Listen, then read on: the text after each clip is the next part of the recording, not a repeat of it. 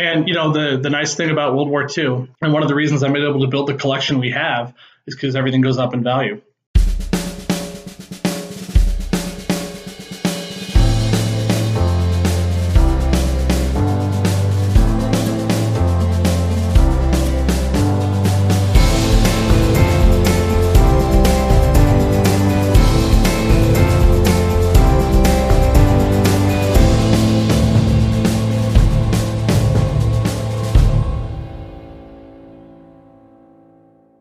Hey, everybody. Thanks for tuning in to another episode of the Reenactors Corner podcast. This is Chris here again. Uh, we don't have Ben here today. He will be back with us on the next episode. Before we get started, I wanted to say thank you to everyone who supports us via Patreon and an extra special thanks to our newest Patreon supporter, Devin. Thank you very much for your support.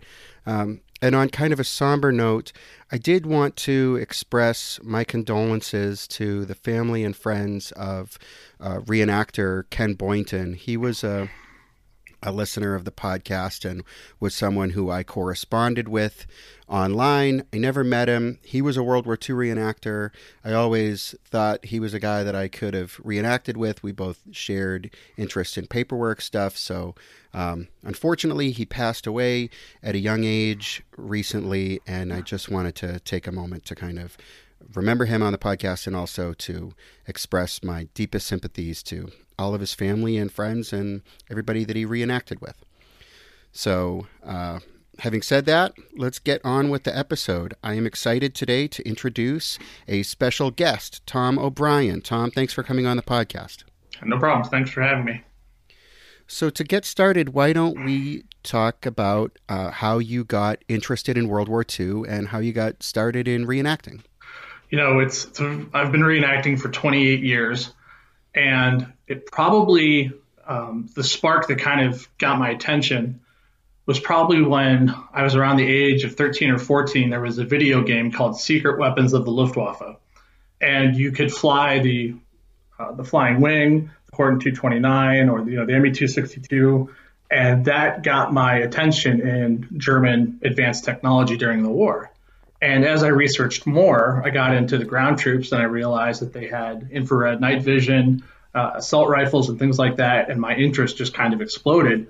And um, the, just when the internet was kind of coming up as a resource for reenacting, and there was a local reenacting group about a half an hour from my house, and I signed up to to reenact as quickly as I could. And so that was, geez, a long time ago. That's really interesting. So, what kind of reenactment group was it that you got started with? Well, it was it was Second Panzer, the 38th Pioneer uh, Pioneer Battalion, and so basically pioneer reenacting. We focused on explosives, detonation equipment, and things like that. So that was back in the 90s, then. Absolutely, uh, around 94, 95 ish. That's really kind of early on. Um, what was reenacting like in the mid 90s? Well, the S- Swedish Tunics or Janka. New Columbia, I think, had already gone out of business and either got a Janka or a Swedish converted tunic. And so, and camouflage was just starting to come out. So it was really popular. 1944 Militaria. I'm not sure if they were reselling SM, uh, SMW or, or not, but I got a tan and water parka. And so my first event, I had my tan and water parka, my tunic, a pair of Swedish pants. I believe I had like 1930s worker boots and I had an original helmet with like a Norwegian liner or something. And in fact, I didn't have the split pins, and my helmet fell apart at my first event. But I, I was in, so I was happy. Um, ammo pouches, in fact, uh, a lot of the equipment was readily available as surplus still. And so I bought my ammo pouches, my belt buckle, my, I don't think they were all original, but most of the equipment at the first event I attended. How many people were going to events at that time? Like, what, what kind of events were you doing, and what was the turnout like? You know, it seems similar. It was it was higher. Uh, I reenacted more back then just because I was young and didn't have the responsibilities I did do today. But we would get events with several hundred people. There was the Camden event in Ohio was going on. It was was pretty popular. My first event was a public event and military um, military show that was in Medina, Ohio trying to think of some of the popular ones. D Day was started around that time back then. And um, I remember traveling to events in Indiana, but it was it's my memory's a little foggy. You must have had an opportunity to meet and talk to a lot of World War II veterans going to events in that era. I've got to think. Uh, I did. Um, there was there was a gentleman who who I don't remember his name, but he was an original. He was a dispatch rider for the Wehrmacht or for the Heer during the war. He bought an R75, the BMW R75, and he would drive it around events. In fact, he'd dress, he'd put on the full uniform, and I think him and his friend, who was, I don't think was a veteran, they would just show up. They wouldn't really participate, but they would just be driving around the event the entire time. Uh, I never made it. One thing that I never did, and I wish I would have, is I never made it to Gap. And I know that um, I would say if I had one one regret in reenacting is I never made it to Gap. So I didn't do a lot of barracks events. Most of my events were in the field, and there was a little bit less time to interact with veterans there. Sure. How do you think that reenactment has kind of changed over time from the 90s to now? Do you think it's gotten more realistic, or uh, kind of what's your take, sort of looking back on how this has all evolved? You know, I think there's a lot more access to knowledge. Um, reenactor lore, if I look back at some of the things I was told, some things were even silly, were, were considered common knowledge back then. And you couldn't, uh, the amount of information online is, is so tremendous these days that you can back up just about any argument with something if if you've spent some time doing research and, and that didn't exist back then so we had to use books and a lot of people didn't want to take the time to buy those and I just found that a lot of uh, reenactor lore, just totally incorrect re- reenactor lore, was accepted. So um, definitely, you know, you had the baby boomer generation back then participating. They were a little bit younger, and so you had a lot more of the expensive toys kind of the eye candy coming out on a regular basis, and or, or original vehicles and things like that were more common. You see a lot less of that nowadays as the the hobby's kind of going through the you know, to a new generation. Um, definitely didn't have the influence of social media. So events are where you did talk. We had uh, Yahoo groups. I think was the extent of uh, most of our online communication with the rest of the hobby, which which was good for what it was, but it it wasn't what social media is today. I kind of miss the Yahoo groups. You know, we we gained something from the instant communication and availability to show photos. Um, you know, versus the old email list formats, but I think we kind of lose something a little bit too. I remember a lot of information being shared in those those old email lists and stuff, and I, I kind of missed the tone of some of those discussions. Oh, there was a lot of great information there. In fact, I think you posted about them taking down the Yahoo group or stopping support for the Yahoo groups, and I went and I probably spent two hours trying to figure out how to download it because they had a service where it said uh, if if you wanted for I think it was for free and you did it within two weeks, you could download everything from a certain group. And I couldn't get it to work for the life of me. And the, the Wehrmacht reenactor group um, had a lot of information, and I can't remember specifically what I was trying to access, but I do remember debates happening on that group and actually kind of coming of age as a reenactor on that group on, on some level. And I was I was disappointed I wasn't able to to save that information. Well, the good news is is that I still have that entire Yahoo group, and I can, uh, I can certainly send it to you. We should talk for sure. Yeah. Uh, now, of course, for people who don't know, uh, you haven't exactly been like reenacting just as a regular rifleman for all of this time, right? You've kind of expanded into some specialist roles and sort of picked up some big toys of your own. Sure, sure. you know, um, kind of it, it's you know, as I've developed through the hobby, I've kind of developed these hobbies within a hobby, you know, different parts of German reenacting that I really enjoy. And it kind of depends what's happening locally, what piece that, you know, I have the opportunity to buy something. Uh, but I've owned, uh, you know, owned or owned several, you know, anti-tank pieces or artillery pieces, some vehicles. Um, I would say that I focus most, of course, on, on pioneer reenacting because I started there but also I've got into Panzerjäger. I've done uh, field artillery and artillery impression. Uh, I've been into field communications. Um, had the opportunity to, to, do some fun adventures there, and then also just infantry. Uh, and it all just depends on who I'm reenacting with, what the support is of the area, and what opportunity I have to to acquire items and, and bring them into our collection. That's cool. You you have or have owned some vehicles too, if if I'm not mistaken on that. Yes. So right now we've got three motorcycles. We have two trucks. We have a Ford three ton and then a KFZ 72 divisional radio truck. Um, and then we've had, I've owned, uh, a pack, a five centimeter Pak 38. I've sold, I have, yes, uh, excuse me, vehicles. And then I think I've had two other motorcycles and I had a VW, uh, command car too at one point. That's incredible.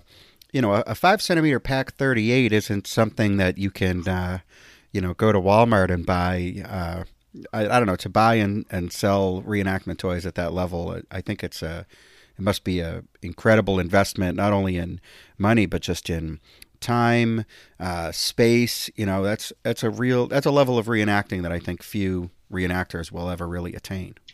Well, I, I appreciate that. I, I think that I have the ability to fabricate. I, I work in the welding industry, um, and my the other side of my life, and so the Pak 38 actually was missing the barrel, and I just bought a kind of a rebuilt chassis, and the armor was reproduction. It actually had been strafed, and there were still probably 50 caliber uh, indents all over the chassis. And then I knew uh, just through my connections to the industry, I was able to have someone build a barrel for it. Uh, unfortunately, it was destroyed in a fire, and then it was sold on to someone who could rebuild it. But um, I've been lucky, and especially through reenacting, is to find vehicles. I, I enjoy taking vehicles that either need restoration or perhaps they're period made, but not for the German military, like the U.S. The, the vehicles that were similar that were manufactured in the U.S. Uh, that were also manufactured or showed up in the German Wehrmacht. I enjoy converting those or taking them from something that wouldn't exactly appear World War II German um, and then making it something that's very military and 100% correct. And it gives you more options.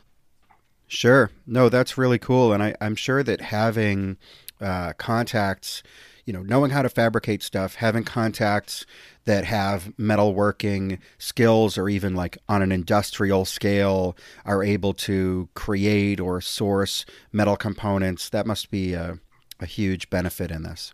Absolutely. Oh, there's there's one piece I, I forgot to tell you about that.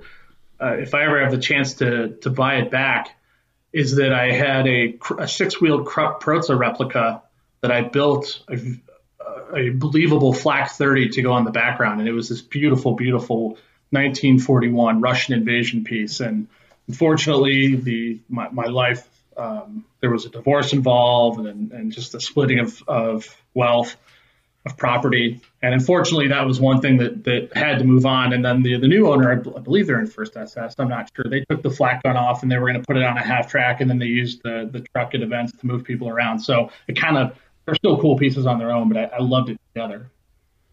That's really cool.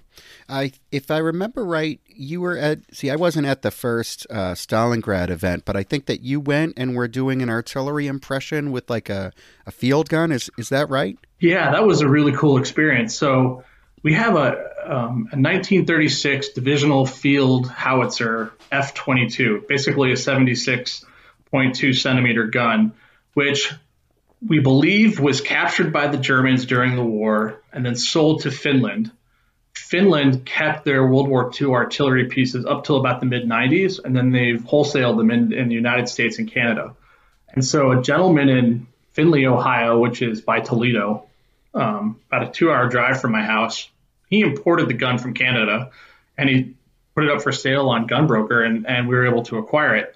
And um, with some help from from some good people, we were able to make it from from the unit. We were able to make it fire convincingly in a, in a blank system, and so we took it to Stalingrad, where it was very appropriate, and uh, it was reviewed well because when we would fire it, the whole building would shake, and the, and the German soldiers said that the uh, the uh, the ceiling would, would actually collapse in a little bit or, or, flake off and fall on them, and it was a moment of realism.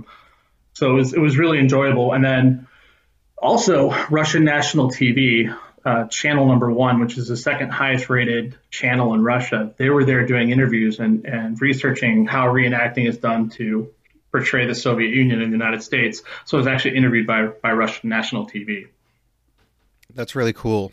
Yeah, I, I, remember hearing about that artillery piece from other people who at the who were at the event, and everybody said that it was like, uh, you know, it was incredible every time it went off. It was it was a lot of fun to shoot.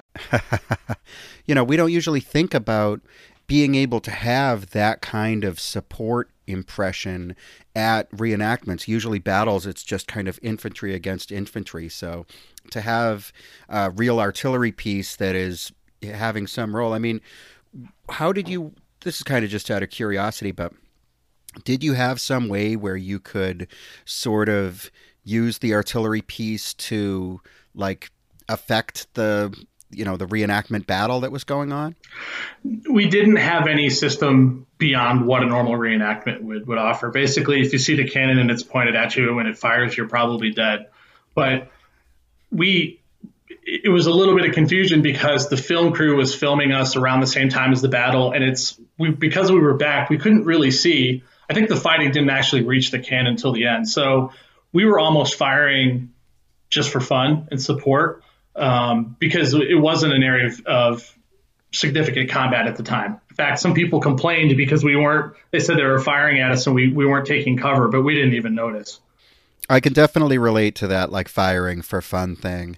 Uh, you know, in my time reenacting, I did have some times that I got to be part of a crew of one or another anti tank cannon, and sometimes we were able to use those things in a really effective way where we were able to engage with enemy armor or whatever. And then other times it's just kind of this giant gun going off and sort of being there as set dressing, and the booming sound adds some uh, sort of atmosphere to the event, but doesn't actually sort of affect the outcome of the battle, you know?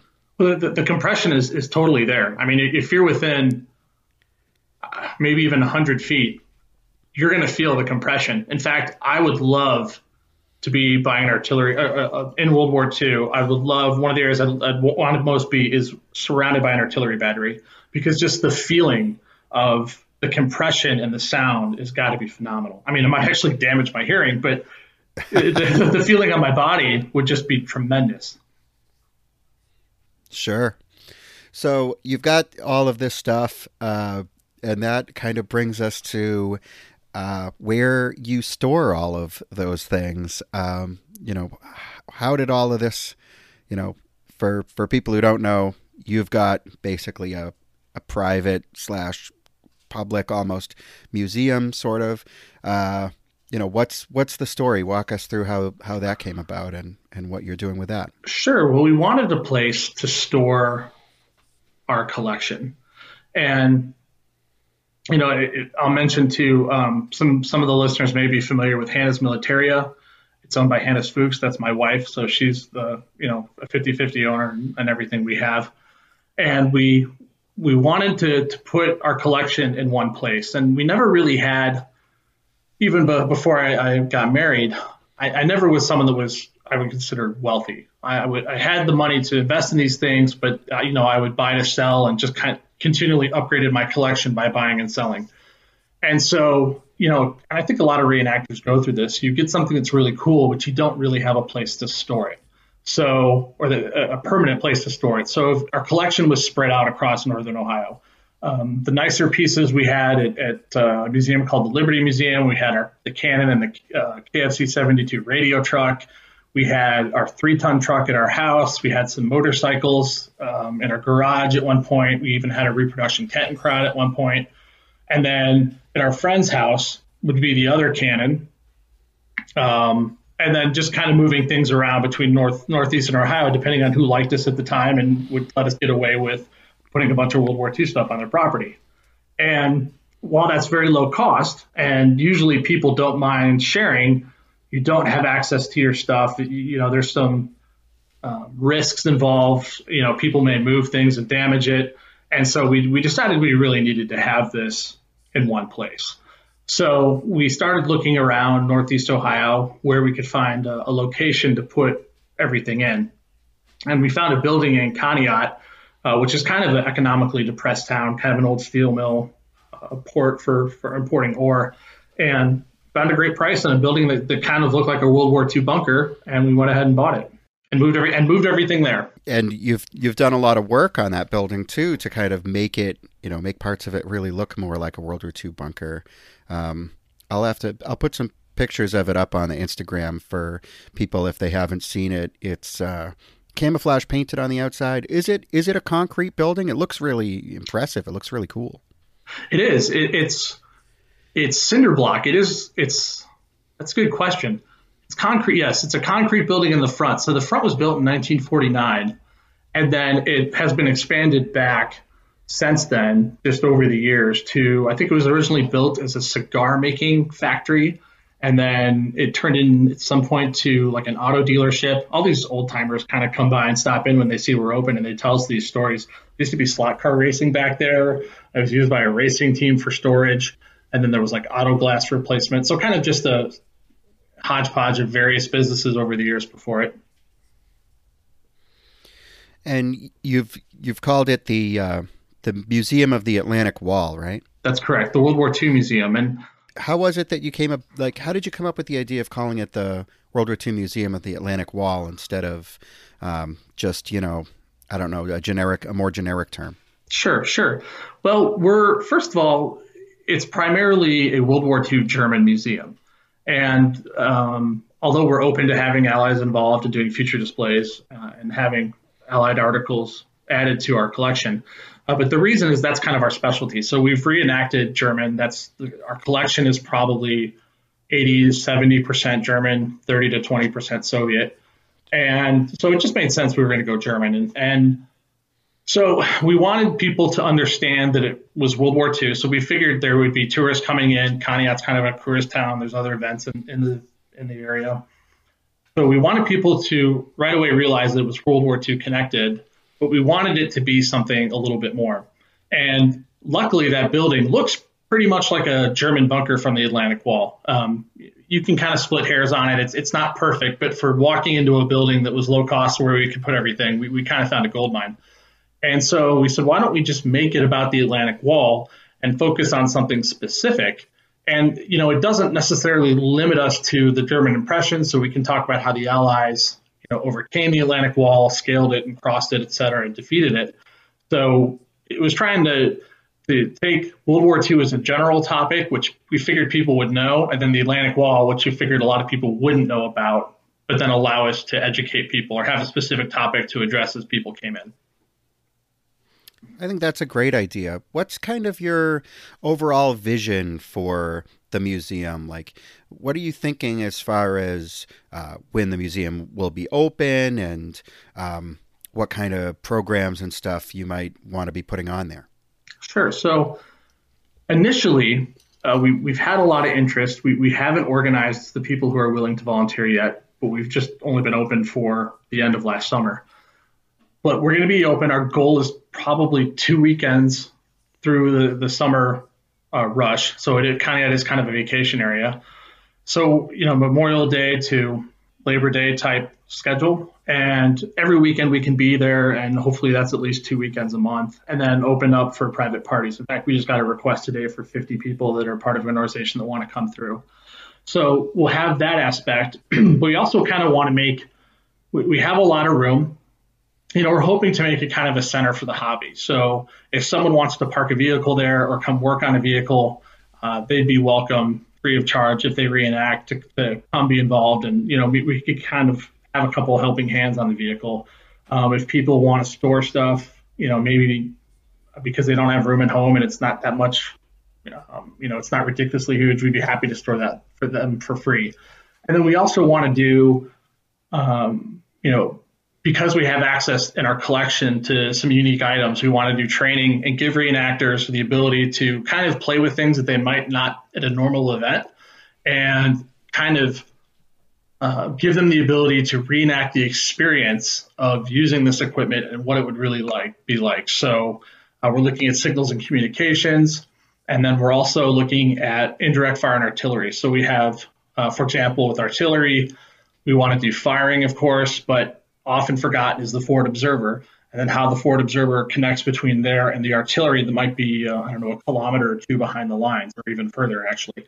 So, you know, how did they calculate um, the exact location of each item to where the enemy was? How did they figure out? How did they set the cannon? How did they set the optics? How did they set the rangefinder? And you know, do activities like that where it's something that was an everyday part of war, but reenacting doesn't get to see it very often.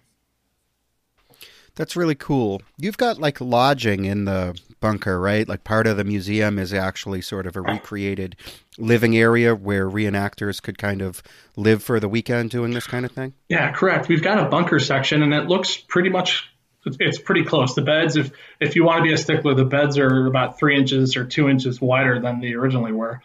But we put a, in a small square room, we lined the outside with bunk beds.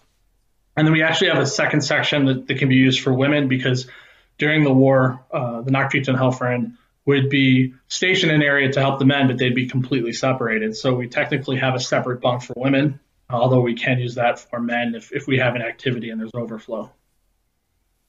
That's excellent. So I know you guys have an event planned there coming up. Um, you know, why don't you tell us a little bit about the uh, the communications training session and and when it is and what you've got planned for it? Sure. Well, so um,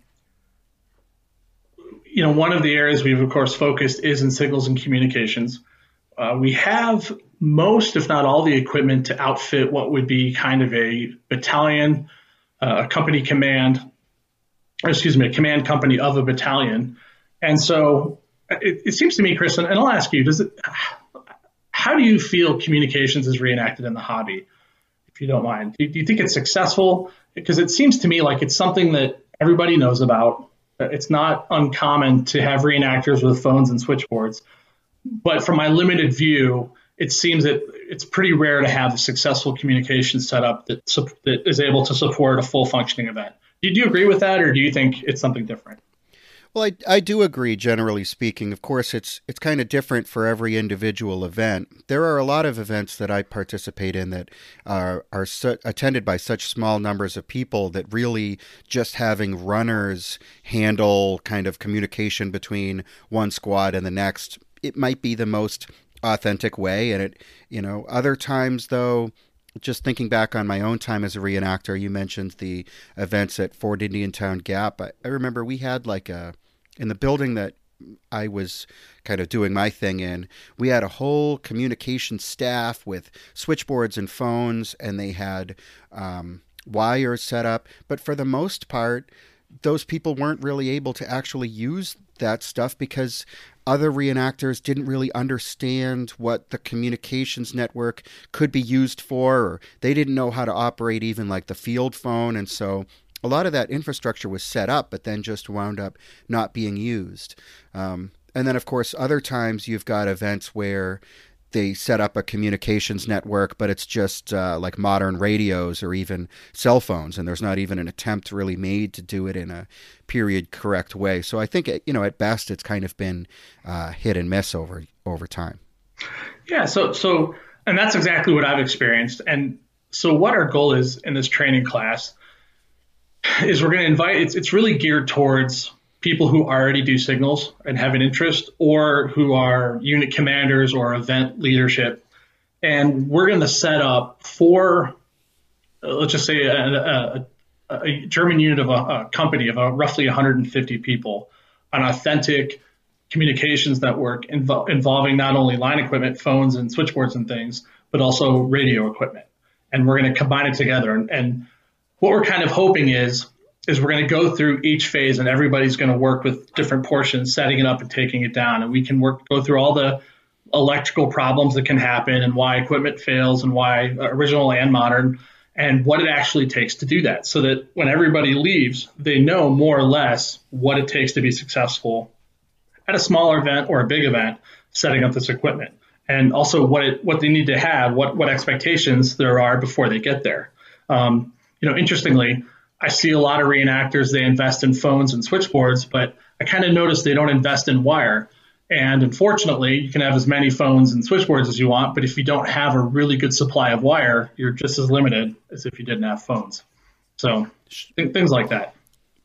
Well, you've got, I know, a lot of um, signal stuff. You know that that must have been obviously you have been collecting this stuff for a long time and your wife being sort of in the military dealer role she's got her own contacts to obtain stuff what it, what is it like for someone who's trying to put together um, a set of things that could be used for uh, like a communications network at at reenactment. Is stuff available? Uh, you know, what's what's the story there? Well, there's really two levels, and um, there's the beginning level. So readily available, you can get post-war wire. You can get the Rücken, uh, Rückentrage or the kind of the spooler backpack with that can reel up wire. Those are available post-war. They, they look nearly identical. They're on German eBay, and you can get field phones fairly easy. Um, and I would say if anyone has a has not begun searching for these things, they're welcome to contact me on Facebook or, or through you, however they want to do it, and that can be obtained fairly easily. There's the kind of the next level where it's very difficult. Um, a lot of the things we've had to manufacture ourselves. We have contacts in Germany. Uh, for example, there's there's three types of of German field cable that was used. There was the light field cable, heavy field cable, and then what they call uh, Feldfern cable, which was like out of the field cable, which was very heavy. Um, 99.9% of reenacting is done with heavy field cable, which isn't always right, but it's available. So if you want to get into the light field cable, uh, the your chances of finding you're limited to ground dug originals or getting very very lucky out of Europe. The, there's just no supply. Interesting. What about the field phones? You mentioned that they're available. Um, you know, if, if someone is out there looking to get a field telephone for use in reenacting, you know, kind of what, what might they expect to pay nowadays? And, you know, are there ways to, to tell if the phone is going to work? I know they don't always really work. Sure. So the, the nice thing about the phones is they're generally all repairable with, with minimal effort once you understand what's going on. If you don't understand them, they're just like any other electronic device that you've never touched before. But you know, phones go from anywhere, um, probably, and this is without a strap or without the the special patching cable inside, but otherwise complete, probably from about $125 to $200 would be market average for just a run of the mill phone. And one of the things you can do is that um, they do come where they have a test feature. Um, my wife Hannah Fuchs has put a video on YouTube on how to test them, but you can jump the two uh, terminals in the middle, press the white test button, and turn the crank to ring it, and that should ring the phone, which will let you know that the ringer and the the bell system is working. And then if you hear feedback when you do that, you pull up the receiver, uh, you'll know that that part of the receiver, the handset, is working. Um, that's probably 75% of the things that can go wrong on the phone that you can do without ever putting a battery to it. But again, they're, they are very reliable, and I've never had a phone that I couldn't repair. So they're very robust. That's really cool. What about the, um, I guess, the microphone and the speaker elements in the handset? Is that uh, something where um, you might have to source replacement parts, or can those parts be repaired if they've gone bad? Sure. So it's usually the the microphone portion. That's the the carbon is going to go bad in there. So either you can it, you shake it because it kind of clumps together over time. Uh, in a worst case, if you can't fix that, um, I have found a it's I think from a can I get them out of Canada. It's from I bought a I bought a box of elements that was probably full of 500 antique phone uh, capsule slash elements for the, the microphone and the speaker part of the handset. And I just went through them until I found one that fit. And then I found it in Canada. And I, would have to go to the link. But again, if anyone um, uh, can, can contact me or Hannah's Militaria, we'll, we're happy to find them. Uh, they're like $3 a piece. Wow, that's cool. I didn't know that. That's excellent. Um, if you don't mind, Chris, I would like to say something about the impression. I think I think that there's a tremendous opportunity if, if someone's getting into the hobby and they want to have an impact at events. There's not a lot of signals reenactors, and in my opinion, well, you know, when people do signals, what I see is that they they have a main impression. So let's just say they're with the Pioneer unit, and some guy says, "Well, I want to get into field phones too." So he goes out and he buys a couple field phones, and maybe he buys some wire, and unless he's coordinating with the rest of one of the things that's difficult about the impression is you have to share and work with other people. So if you have two or three phones, that means that two of your phones, you're not going to be by them during the event. They're going to be kind of on the other side of the field, probably as far away as they can be, being used by someone else. or you have to be able to coordinate, meet up with everyone who has field phones already, so that's their phones over by where they are. And I think that's that's kind of a challenge. So I've been thinking, you know, for about the cost of a G43, you know, figuring three thousand dollars or something. You know, someone could go out and buy a switchboard. They could get four or five phones. This stuff is all readily available, although there's it does cost money, and you can get the wire you know, you could walk into an event if you got good and you made sure that this was operating all the time and, and you were able to lay down the wire quickly and, and retrieve it. I think you could have a bigger, you could have an impact at a reenactment, you know, just starting out. And I think it would be a great impression if people were to start forming signals units rather than just kind of being signals off to the side, if you will. Sure, I agree. I, I think that's a really cool perspective. Um, you know, $3,000 sounds like a lot of money, and of course it is a lot of money, but in terms of reenacting and how much you can spend getting into an impression, that's not really more expensive, frankly, at this point than even like a standard rifleman uh, loadout, I think, you know, in many sure. ways for the most part. Sure. And, you know, the, the nice thing about World War II, and one of the reasons I'm able to build the collection we have, is because everything goes up in value. You know, there's a lot of hobbies where, like racing, the people that the money you have to blow to get good at racing and probably never make any money at it is tremendous. Uh, where in reenacting, I've been able to buy and sell and upgrade, and kind of as my interests have changed, I've always been able to sell things to purchase items in the new interest. So. That's a great point. That applies to almost all reenactment stuff, even reproduction items. They don't go to zero when you buy them. You know, you have to spend money on this stuff, but the items do retain value, and in many cases, uh, they do go up in value. You know, what about the event that you've got coming up? Um, how how far out is that event? We're recording this at the beginning part of February. Um, when is when is going to be your uh, signals training weekend at the museum? April twenty first and twenty second. Um, and kind of what what is it that you're kind of uh, expecting participants to sort of know before they get to the event, or what are they being asked to bring? So they're they're welcome to bring their own field phone. That would be preferred. And although they don't have to have one, we'll issue them one if they don't. And so far, we're not setting any requirements. Um, it, it, looks like we're going to be very successful. We have uh, a participant coming over from Germany to help as an instructor.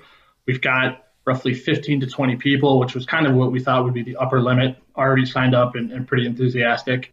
And so uh, I think ideally, you know, we are going for people that already have an interest because we're going to get fairly advanced. We're going to go in first and we're going to talk about the basic principles of electricity and, you know, voice recordings, you know, uh, audio tech, you know, going between not only just analog World War II equipment, but converting it to modern uh, digital equipment so that you can kind of uh, go between different formats depending on what you want for the event. And you know, then we're going to set up that network for for a battalion. And of course, we're going to review. Excuse me, we're going to review uh, German radio communications. You know, a lot of people don't understand that not every radio worked on the same frequency. That there were specific network rules that you had to follow.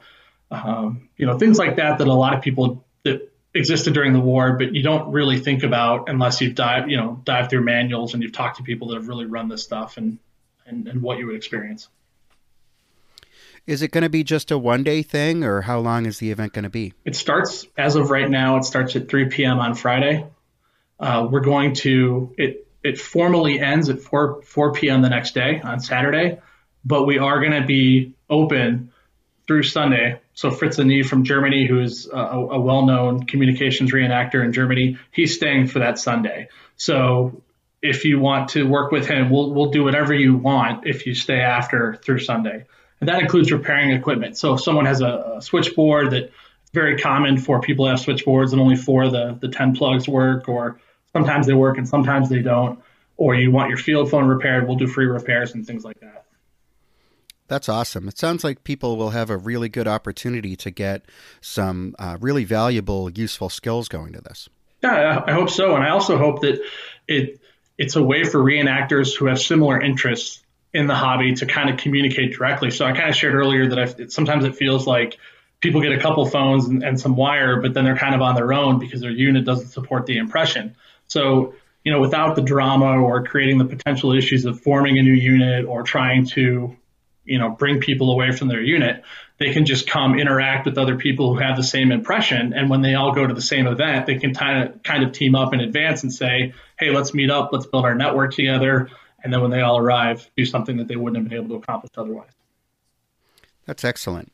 How did you um, do the research to kind of build up your own expertise over time, learning how to fix this equipment and um, learning kind of the doctrinal ways of how it was supposed to be set up and used? So, from the equipment side, I'm a little bit blessed that my career has been very good for the hobby. It's in welding, and I'm technically a welding engineer. And a big part of welding is, of course, electricity. Um, so, uh, I, I, had been trained by my company in electrical engineering. And so I had that background. And then, you know, when I started getting into this, um, it's interesting. The online community for German signals and communications is very, very strong. You know, I don't know about other areas, but the biggest collectors that I'm aware of in the world, minus uh, of the top five, I would say three are very active on Facebook. And so there was kind of a period where there wasn't a a lot of activity. And right as I was getting into really researching this type of impression, these Facebook groups kind of grew very quickly and connected people that really had a passion and were interested in helping other people. Um, I think it's, you know, a lot of sometimes you have collectors that are, have phenomenal collections and they kind of put it in, in one place and don't do much with it. Uh, the general, the, the people that are in signals and communication tend to be very active in helping younger people and want to see people successful and kind of pass the torch. And I kind of fell into this someone they wanted to pass the torch to as they kind of came up in prominence in, in the world of, of collecting. And so uh, I have to give a lot of thanks to uh, you know several people throughout Europe and the U.S. that have helped me find you know sold us things at, at uh, below cost. So I, I, got kind of into this Facebook group right as it was becoming prominent, and luckily we've never been shut down, which is a miracle. And you know, it gave me access to some of the biggest collectors around the world. They saw me as someone coming out that they wanted to help.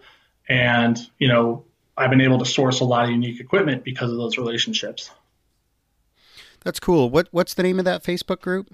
World War II German Signals and Communication Equipment. Okay, great. Uh, yeah, it's a miracle that that group hasn't has survived all of these various purges. I know other you and I were both an admin on a a very popular equipment group that got shut down. You know, it's been so difficult I, for me using Facebook to try to coordinate this kind of stuff. Yeah, we've got we've got ten thousand members, so we're one of the largest in the hobby now. I know there's been groups that have been much bigger, but for right now, we're we're, we're very strong. That's really cool. What about how the field phones were used? Like the uh, you know, kind of the protocol of using the radios and, and phones and setting it up. What kind of resources have you been able to find to learn about that aspect of it? Sure. So I have the Reibert Signals manual, and it's, you know, I haven't I actually wrote a manual on how to do this that we're going to give out at training. But I'll, I'll paraphrase just because it's been some time. the phones were a little bit different because you were almost inter- almost always interacting with the switchboard. So it was it was rare to have phone to phone, although it definitely could happen. But you would you would call into a switchboard and that or, or what they would call an exchange, just kind of the general area, not just the actual switchboard. And the exchange would have a code name. And so you would call and you would say calling this code name switchboard, and then they would respond saying this is code name switchboard and then you could start conversation and you would say you know calling on behalf to you know you could tell them where you wanted to be routed and if you were calling on behalf of someone, so if you were, for example, representing an officer, you would say this is, you know, Private Johnson calling on behalf of, of General Thompson or something like that. And you know, for the radios, I, you know, I apologize, Chris. I'm, it, it, I'll be ready for for training. Actually, that's going to be handled by our German-speaking uh, staff, but uh, I don't have immediately how that the, the proper protocol. I think that's great that you're able to uh, have a, a, German person with a knowledge of this stuff come and uh, provide that instruction. I think that's going to be really valuable. Oh, fully agreed. It's a whole nother level. Um, I don't speak German. I can kind of make my way through some of the original manuals. I, I mean, I have a small vocabulary of maybe 100 words, but I can't look at a page and grasp instantly what it means. And, and he'll be able to do that. We can pick his brain. So we, we have a collection of manuals and references there that he can go through too. And he probably knows all this stuff off the top of his head anyways. He's very talented. That's fantastic. Um, what about just the other like aspects of the event? Are you guys kind of mandating that people wear a specific uniform? Are you um, are you doing food? Like, you know, what are kind of the actual like logistics and you know amenities and your thought process about this event that you're running? So, you know, that's a good question because, you know, as a reenactor, there's kind of a desire to tie it towards, for example, signals training, which which we will on some level. So every signal soldier in the in the Wehrmacht had to go through a specialized training, and then even among that, there were variations of the training. That's why the signal blitzes, which was awarded on completion of the training, that's why they're all different colors based on the the branch of the military you're in, because they all had slightly different signals requirements. So, you know, we'd love, and I I have identified the manuals on where that training is, but I cannot find them. They're fairly rare. And even then, if I had one, it could be, it's probably somewhat different to the other 10 or so different classes they offered. So, you know, it's, we're not completely tying it to specifically the historical training. So we, I, would love to do that, but I, I don't think it's feasible at this point. So probably what we're going to do is start with wools. It won't be in the in the oatmeals or, or the the white drillich and because not everyone's going to have that and i'm not sure you know it'd be it's kind of something where we're going to have officers and we're going to have starting privates. And you know we we we're going to kind of fudge history a little bit right there but that gives us the opportunity to kind of offer this to all different types of reenactors I think that's totally reasonable. You know, sometimes these practical considerations, what the goal of the event is, have to trump, um, you know, precise exact uh, replication of a specific historic instance that actually happened. Yeah, agreed. So if I could, I don't know, daydream up a historical scenario, it would be that you know the, the communications aspect of a local force needs to train very quickly uh, a group of 20 people and they just kind of pull them at random from the existing force and so the training's held locally and then they you know they go into the local signals group so something you know, that's kind of what I'm looking to recreate, which is, of course, probably a lot by assumption. But I think it's plausible enough, you know, plausible enough for the participants to kind of feel like they're doing something that, that has a, a historical analog, even in a general way. Yeah, agreed. Agreed. Are you guys going to make food there, or what are you going to do about? yes. So we're going to feed. We're going to have dinner Friday night, breakfast, and lunch. So we have a kitchen uh, as part of the museum. We've got it's a civilian coal stove, but it works wonderfully, and so we'll have no problem cooking in the next room. And we can even deliver food to the for the field exercises. We have um, Essentragers to, to deliver the food, so everything's taken care of from that aspect the field exercise is going to take place on the grounds of the museum? Um, that I haven't decided. It, it, depends on a few things. I want to try to find a little bit. You know, one of the the things that's challenging in setting up a network is going across different types of terrain, whether it's muddy, whether it's uh, dry land, or whether rivers and things like that. So we can do the museum, but then there's also we're, we're kind of near the downtown of of Conneaut. So I kind of want to find a place that's a little bit further away where we have kind of more an immersion type feel because everything we're going to be using, we have original field carts. I mean, we're, we're bringing in a lot of equipment and it's all real. Um, in fact, even the wires, period, which is very unique for the hobby. So I, I, think I want to have an area where you can take a lot of pictures and you don't have to worry about the McDonald's in the background. Uh, actually, the McDonald's isn't visible, but you get my point. And sure. you know, if if the weather gets bad or something like that, we can do it all inside. We can do it right by the museum where people don't have to it rain. But there's uh, Conneaut's surrounded by public parks, so I've got a couple areas picked out. I want to make sure I can reserve it, but it's it won't be a problem. So ideally, we'll be um, in a beautiful kind of mixed terrain area. Uh, worst case scenario will be at the museum. I did want to ask you a little bit, just kind of about um, sort of making a museum, which is a, a big undertaking of sorts. Um, I mean, I guess uh, in theory, all you have to do is get a space and sort of call it a museum. But of course, there's there's a lot more, I think, subtlety to it than that. I mean, you have to work together with the locality. They've got to sort of be on board with what you're trying to do.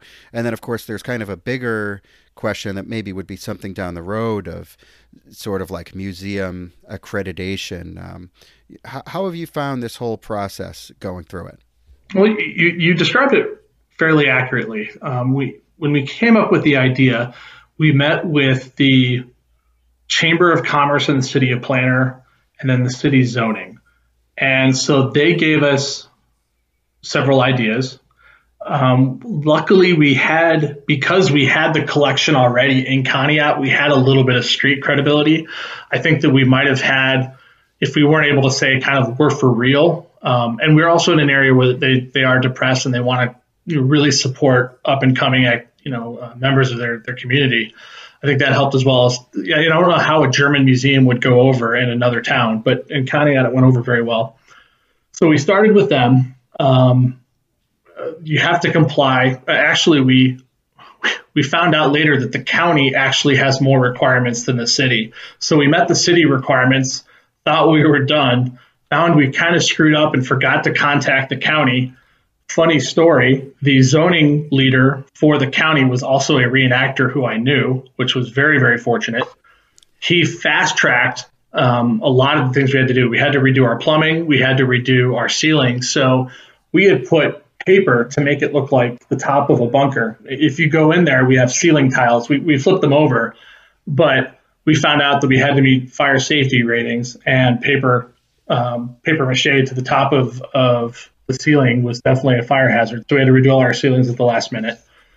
Um, we uh, we did apply for a grant with the county and got it. So the local people believe that we're we're uh, legit, which is nice.